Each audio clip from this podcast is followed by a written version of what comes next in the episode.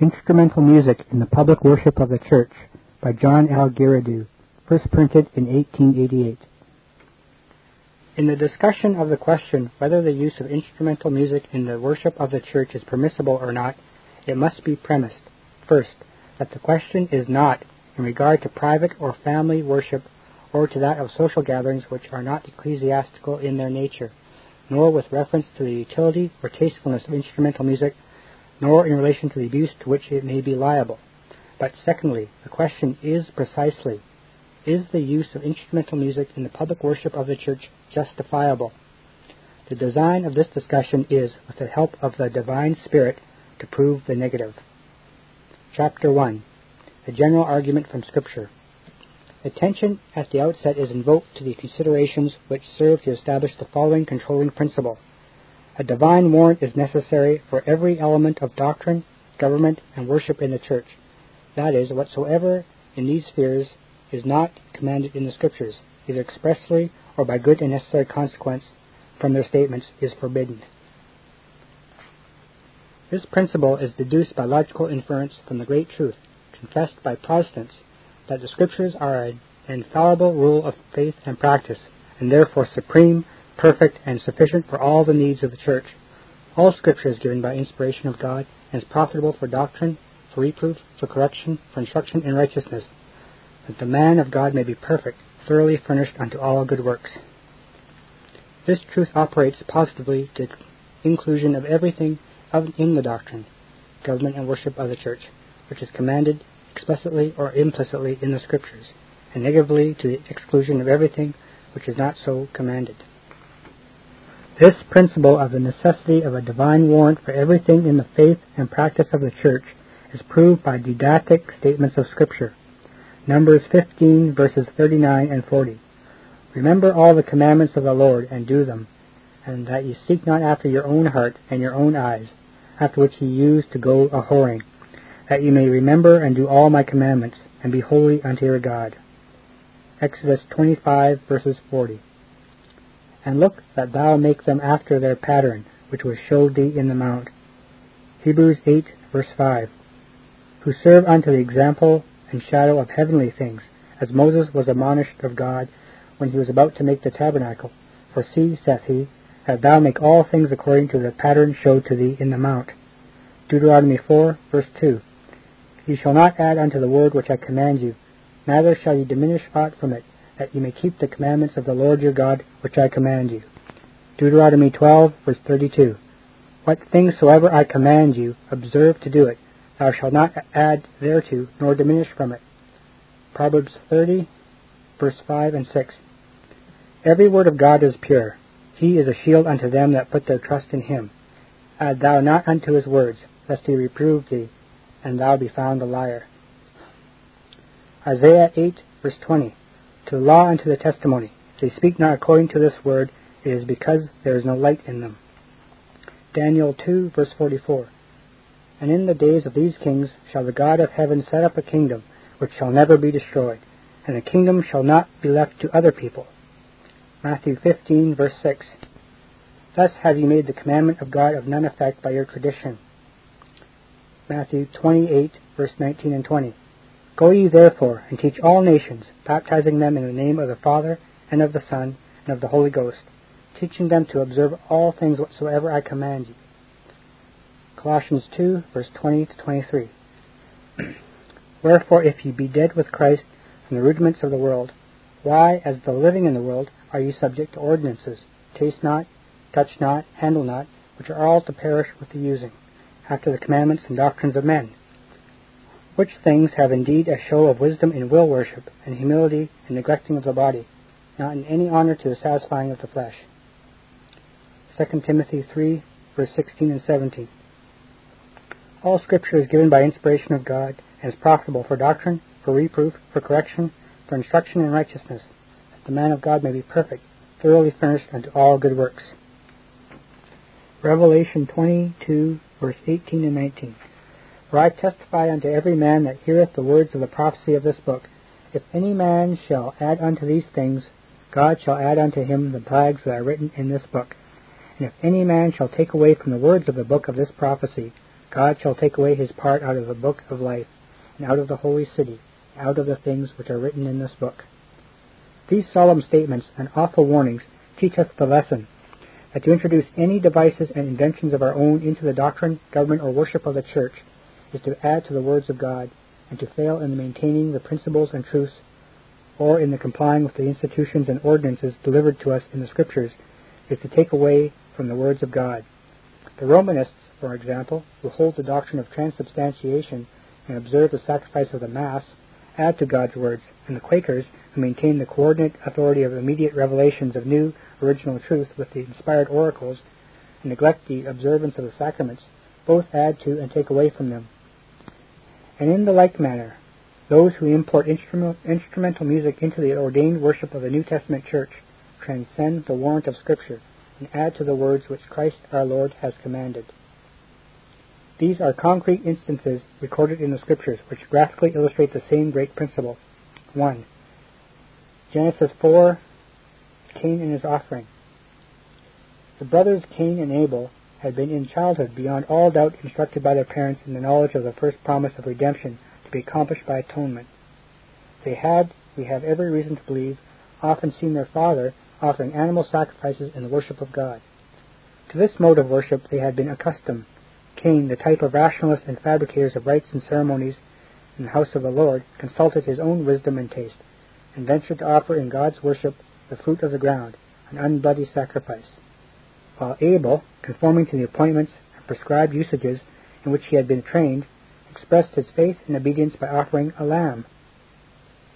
Abel's worship was accepted and Cain's rejected. and in the process of time it came to pass that Cain brought of the fruit of the ground an offering unto the Lord. And Abel he also brought of the firstlings of his flock and of the fat thereof. And the Lord had respect unto Abel and to his offering, but unto Cain and his offering he had not respect. Thus, in the immediate family of Adam, we behold a signal and a typical instance of self assertion and disregard of divine prescriptions in the matter of worship. This was swiftly followed by God's disapprobation, and then came the development of sin in the atrocious crime of fratricide, and the banishment of the murderer from the communion of his family and the presence of his God. 2. Leviticus 10, verse 1 to 3. Nadab and Abihu. And Nadab and Abihu, the sons of Aaron, took either of them his censer, and put fire therein, and put incense thereon, and offered strange fire before the Lord, which he commanded them not. Footnote 1. That is, which he did not command them. Resume text. And there went out fire from the Lord, and devoured them, and they died before the Lord. Then Moses said unto Aaron, This is it that the Lord spake, saying, I will be sanctified in them that come nigh me, and before all the people I will be glorified. And Aaron held his peace. These young men as the sons of Israel's high priest were legitimately employed in the discharging the appointed functions of the sacerdotal office, but they presumed to add to God's commandments. Exercising their own will in, in regard to the mode of his worship, they did that which he commanded them not, and they were instantly killed for their wicked temerity. 3. Numbers 16. Korah, Dathan, and Abiram God had consecrated those descendants of Levi who sprang from Aaron to the priesthood, while the remaining descendants of Levi were set apart to other offices pertaining to the service of the tabernacle. Korah was a Levite, but not a son of Aaron. Dathan and Abiram were not even Levites, but appear to have descended from Reuben. When, therefore, these men asserting the claim that the whole congregation were entitled to rank with Moses and Aaron ventured to assume to themselves functions which God had restricted to a certain class, they are overtaken by the swift indig- indignation of Jehovah, and perished in an awful manner. The ground clave asunder that was under them, and the earth opened her mouth, and swallowed them up, and their houses, and all the men that appertained unto Korah, and all their goods. They and all that appertained unto them went down alive into the pit, and the earth closed upon them, and they perished from among the congregation. 4. Numbers 20. Moses smiting the rock at Kadesh. When, on a, a previous occasion, the Israelites were suffering from thirst, God commanded Moses to smite the rock at Horeb. This he did, and water gushed forth abundantly. The Apostle Paul tells us that that rock typified Christ. A typical teaching furnished by Moses, then, was that from the one death of Christ under the smiting of the law, the grace of the Holy Ghost should proceed to satisfy the thirst of the soul. Christ was to be smitten unto death only once. Now again at Kadesh, the Israelites suffer for want of water. God commands Moses to speak unto the rock. To this explicit command he rashly ventured to add, He spoke to the people instead of the rock, and he smote the rock and smote it twice. He used his own judgment, asserted his own will, and taught the people falsely. For this sin he and Aaron, who concurred with him in its commission, were excluded from entrance into the promised land. And the Lord spake unto Moses, saying, Take the rod, and gather thou the assembly together, thou and Aaron thy brother, and speak ye to the rock before their eyes, and it shall give forth his water, and thou shalt bring forth to them water out of the rock, so that thou shalt give the congregation and their beasts drink. And Moses took the rod from before the Lord, as he commanded him. And Moses and Aaron gathered the congregation together before the rock, and he said unto them, Hear now, ye rebels, must we fetch you water out of this rock? And Moses lifted up his hand, and with his rod he smote the rock twice. And the water came out abundantly, and the congregation drank, and their beasts also. And the Lord spake unto Moses and Aaron, Because ye believed me not, to sanctify me in the eyes of the children of Israel, therefore ye shall not bring this congregation into the land which I have given them. We have here an inexpressibly affecting instance of the sin and folly of adding human inventions to the ordinances of God's appointment, of the dreadful results that may follow from what men may conceive slight departures from obedience to the commands of God. Not to speak of Aaron, the accomplished orator, the venerable saint, the first anointed high priest of his people, this incomparable man Moses, in whom were blended all natural gifts and supernatural graces, to deliver the legislator, the historian, the poet, the judge, and the commander of Israel, after having brought them out of Egypt, conducted them through the parted waters of the Red Sea, mediated between them and God amidst the terrors of Sinai, led them through the horrors of the waste and howling desert. This glorious man, now in sight of the Jordan, which like a thread separated them the long sought, long coveted goal of their hearts, is doomed for one addition to God's command, which no doubt seemed to him but a slight deviation from his instructions, to die short of the promised land. 5. 1 Samuel 13. Saul offering a burnt offering at Gilgal. The king had no command to officiate as a priest. Saul added to God's command and performed a function for which he had no authority. The circumstances seemed to him to justify the act, but he gained the divine disapprobation and lost his kingdom for the blunder. As for Saul, he was yet in Gilgal, and all the people followed him trembling. And he tarried seven days, according to the set time that Samuel had appointed. But Samuel came not to Gilgal, and the people were scattered from him. And Saul said, Bring hither a burnt offering to me, and peace offerings. And he offered the burnt offering. And it came to pass that as soon as he had made an end of offering the burnt offering, behold, Samuel came, and Saul went out to meet him that he might salute him. And Samuel said, What hast thou done? And Saul said, Because I saw that the people were scattered from me, and that thou camest not within the days appointed, and that the Philistines gathered themselves together at Michmash. Therefore, said I, the Philistines will come down now upon me to Gilgal, and I have not made supplication unto the Lord. I forced myself, therefore, and offered a burnt offering. And Samuel said to Saul, Thou hast done foolishly. Thou hast not kept the commandments of the Lord thy God, which he commanded thee. For now would the Lord have established thy kingdom upon Israel for ever. But now thy kingdom shall not continue. The Lord hath sought him a man after his own heart, and the Lord hath commanded him to be a captain over his people, because thou hast not kept that which the Lord commanded thee. 6. 1 Chronicles 13, verse 7 and 8. Chapter 15, verses 11 to 15. Uzzah and the ark, and David's subsequent obedience. The Levites were more particularly, the Kohathites, were expressly commanded to bear the ark, and the manner of bearing it was also commanded. Rings were appended through which staves were run. These poles, covered with gold, were to be supported on the shoulders of the bearers. they were forbidden to touch the ark upon pain of death. After that, the sons of Kohath shall come to bear it, but they shall not touch any holy thing, lest they die. Such was God's command. In transporting it from the house of Abinadab, David infringed the divine commandment by directing the ark to be borne on a cart drawn by oxen. Then, when the animal stumbled, Uzzah, with the intention of saving the ark from falling, touched it with his hand. He was instantly killed for his pious disobedience. And they carried the ark of God in a new cart out of the house of Abinadab. And Uzzah and Ahio drave the cart. And David and all Israel played before God with all their might, and with singing, and with harps, and with psalteries, and with timbrels, and with cymbals, and with trumpets. And when they came unto the threshing floor of Chidon, Uzzah put forth his hand to hold the ark, for the oxen stumbled.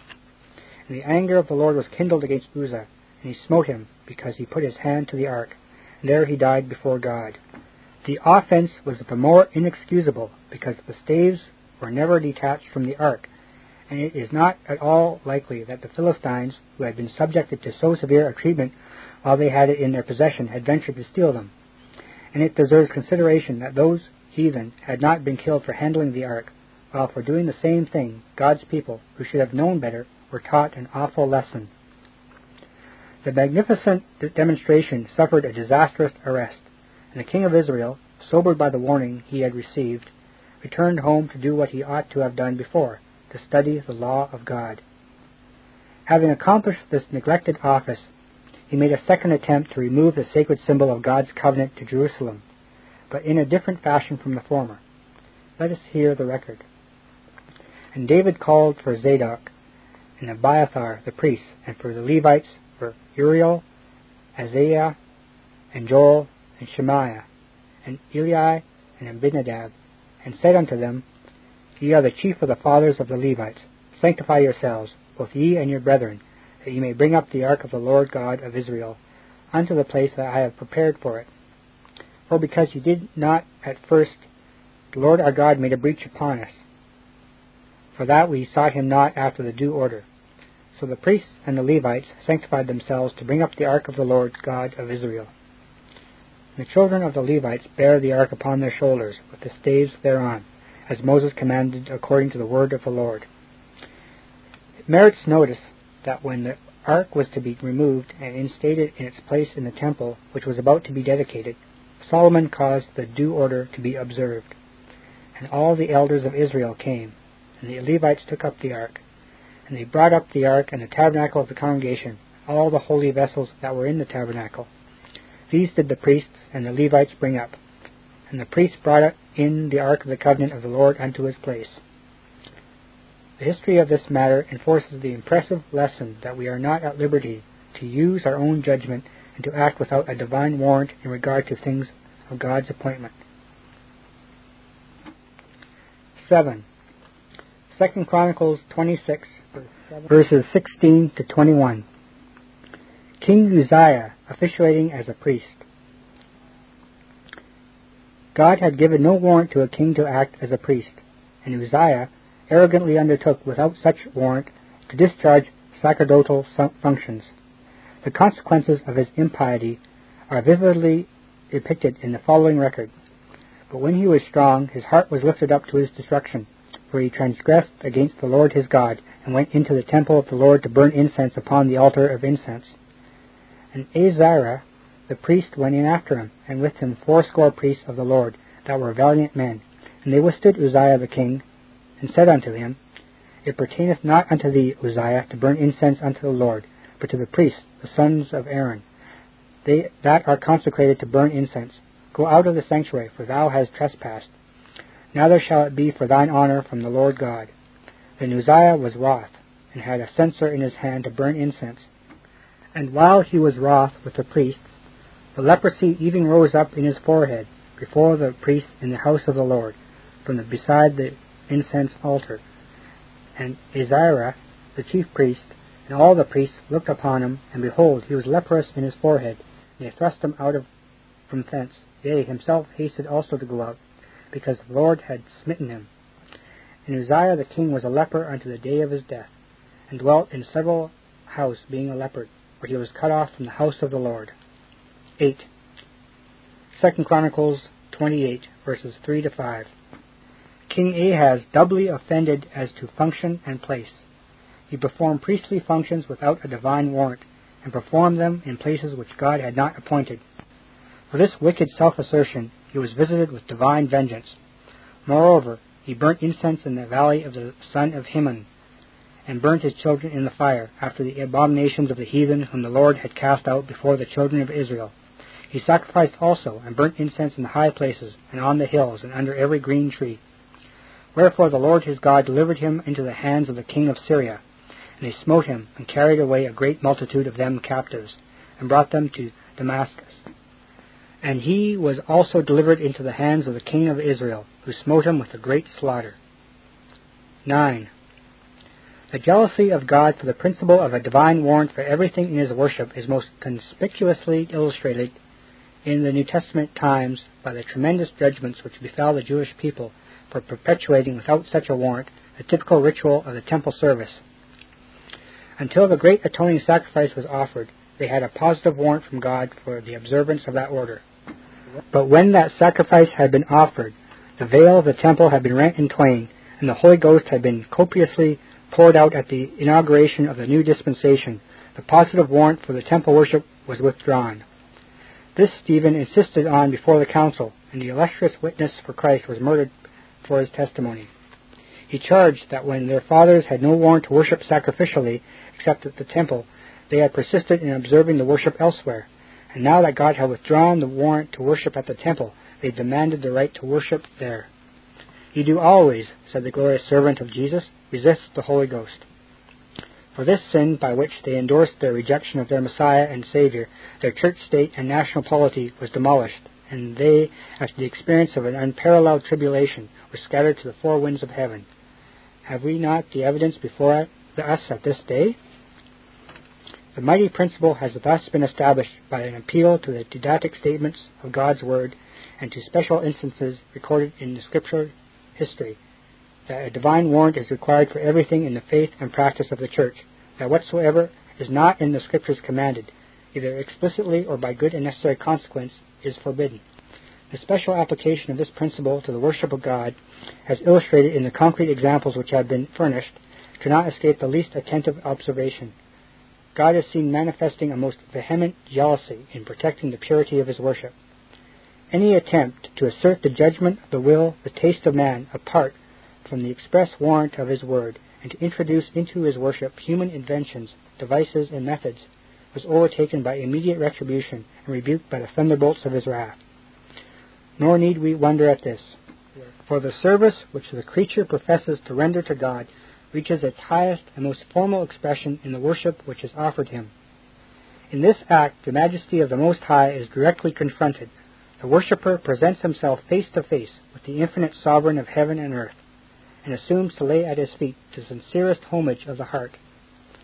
In the performance of such an act, to violate divine appointments or transcend divine prescription, to affirm the reason of a sinful creature against the wisdom, the will of a sinful creature against the authority of God, is deliberately to flaunt an insult in his face and to hurl an indignity against his throne. What else could follow but the flash of divine indignation? It is true that in the New Testament dispensation, the same swift and visible arrest of this sin is not the ordinary rule. But the patience and forbearance of God can constitute no justification of its commission. Its punishment, if it be not repented of, is only deferred. Because sentence against an evil work is not executed speedily, therefore the heart of the sons of men is fully set in them to do evil. While the delayed justice of God is gathering to itself indignation to burst forth like an overwhelming tempest in the dreadful day of wrath. The principle that has been emphasized is in direct opposition to that maintained by Romanists and Prelatists, and I regret to say by lax Presbyterians, that what is not forbidden in the Scriptures is permitted. The Church of England, in her 20th article, concedes to the Church a power to decree rites and ceremonies, with this limitation alone upon its exercise that it is not lawful for the Church to ordain anything that is contrary to God's written word. Footnote 1. Some curious and remarkable statements have been made with reference to this article. when, in 1808, the question of the introduction of instrumental music into public worship was before the Presbytery of Glasgow, the Reverend Dr. Begg, father of the late Dr. James Begg, author of Anarchy in Worship, published a treatise on the use of organs, in which the following statement is attributed to the Reverend Alexander Hislop. The Church of England has admitted into its articles this principle that it belongs to the Church of her own authority to decree rites and ceremonies. Article 20. As a matter of historical fact, this principle was never agreed to by the convocation that adopted the 39 Articles. This sentence being found neither in the first printed edition of the Articles nor in the draft of them that passed the convocation, and which is still in existence with the autographed signatures of the members. But it is believed to have been surreptitiously inserted by the hand of Queen Elizabeth herself, who had had much of the overbearing spirit of her father, Henry VIII, and who, as head of the Church, which the English Constitution made her, was determined to have a pompous worship under her ecclesiastical control. In support of this statement, reference is made to Authorities in Presbyterian Review, July 1843, The Use of Organs, etc., by James Beggs, page 150. See also James Bannerman's Church of Christ, Volume 1, page 339. Reprinted by Still Waters Revival Books, Edmonton, Alberta.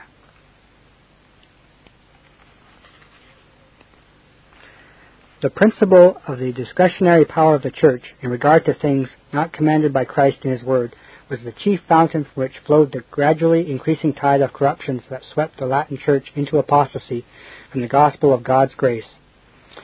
And as surely as causes produce their appropriate effects, and history repeats itself in obedience to that law, any Protestant church which embodies that principle in its creed is destined sooner or later to experience a similar fate. The same, too, may be affirmed of a church which formally rejects it and practically conforms to it. The reason is plain. The only bridle that checks the degenerating tendency of the church, a tendency manifested in all ages, is the Word of God. For the Spirit of grace Himself ordinarily operates only in connection with that Word. If this restraint be discarded, the downward lapse is sure. The words of the great theologian, John Owen, and the British Isles have produced no greater, are solemn and deserve to be seriously pondered. The principle that the Church has the power to institute anything or ceremony belonging to the worship of God, either as to matter or manner beyond the observance of such circumstances as necessarily attend such ordinances as Christ himself hath instituted, lies at the bottom of all the horrible superstition and idolatry, of all the confusion, blood, and persecution and wars that have for so long a season spread themselves over the face of the Christian world. In view of such considerations as these, confirmed as they are by the facts of all past history, it is easy to see how irrelevant and baseless is the taunt flung by high churchmen, ritualists, and latitudinarians of every stripe against the maintainers of the opposite principle, that they are narrow-minded bigots who take delight in insisting upon trivial details. The truth is exactly the other way. The principle upon which this chief ridicule is cast is simple, broad, and majestic. It affirms only the things that God has commanded, the institutions and ordinances that he has prescribed, and besides this, discharges only a negative office which sweeps away every trifling invention of man's meretricious fancy.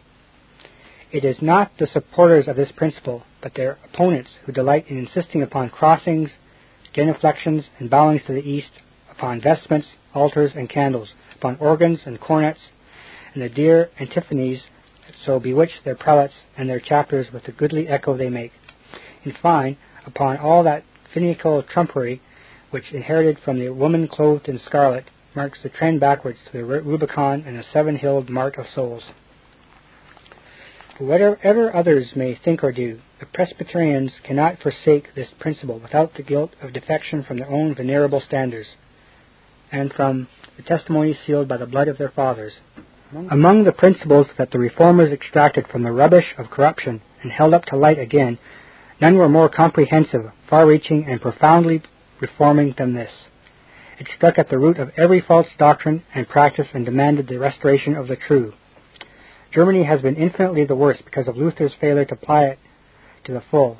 Calvin enforced it more fully. The great French Protestant Church, with the exception of retaining a liturgical relic of popery, gave it a grand application, and France suffered an irreparable loss when she dragooned almost out of existence the body that maintained it.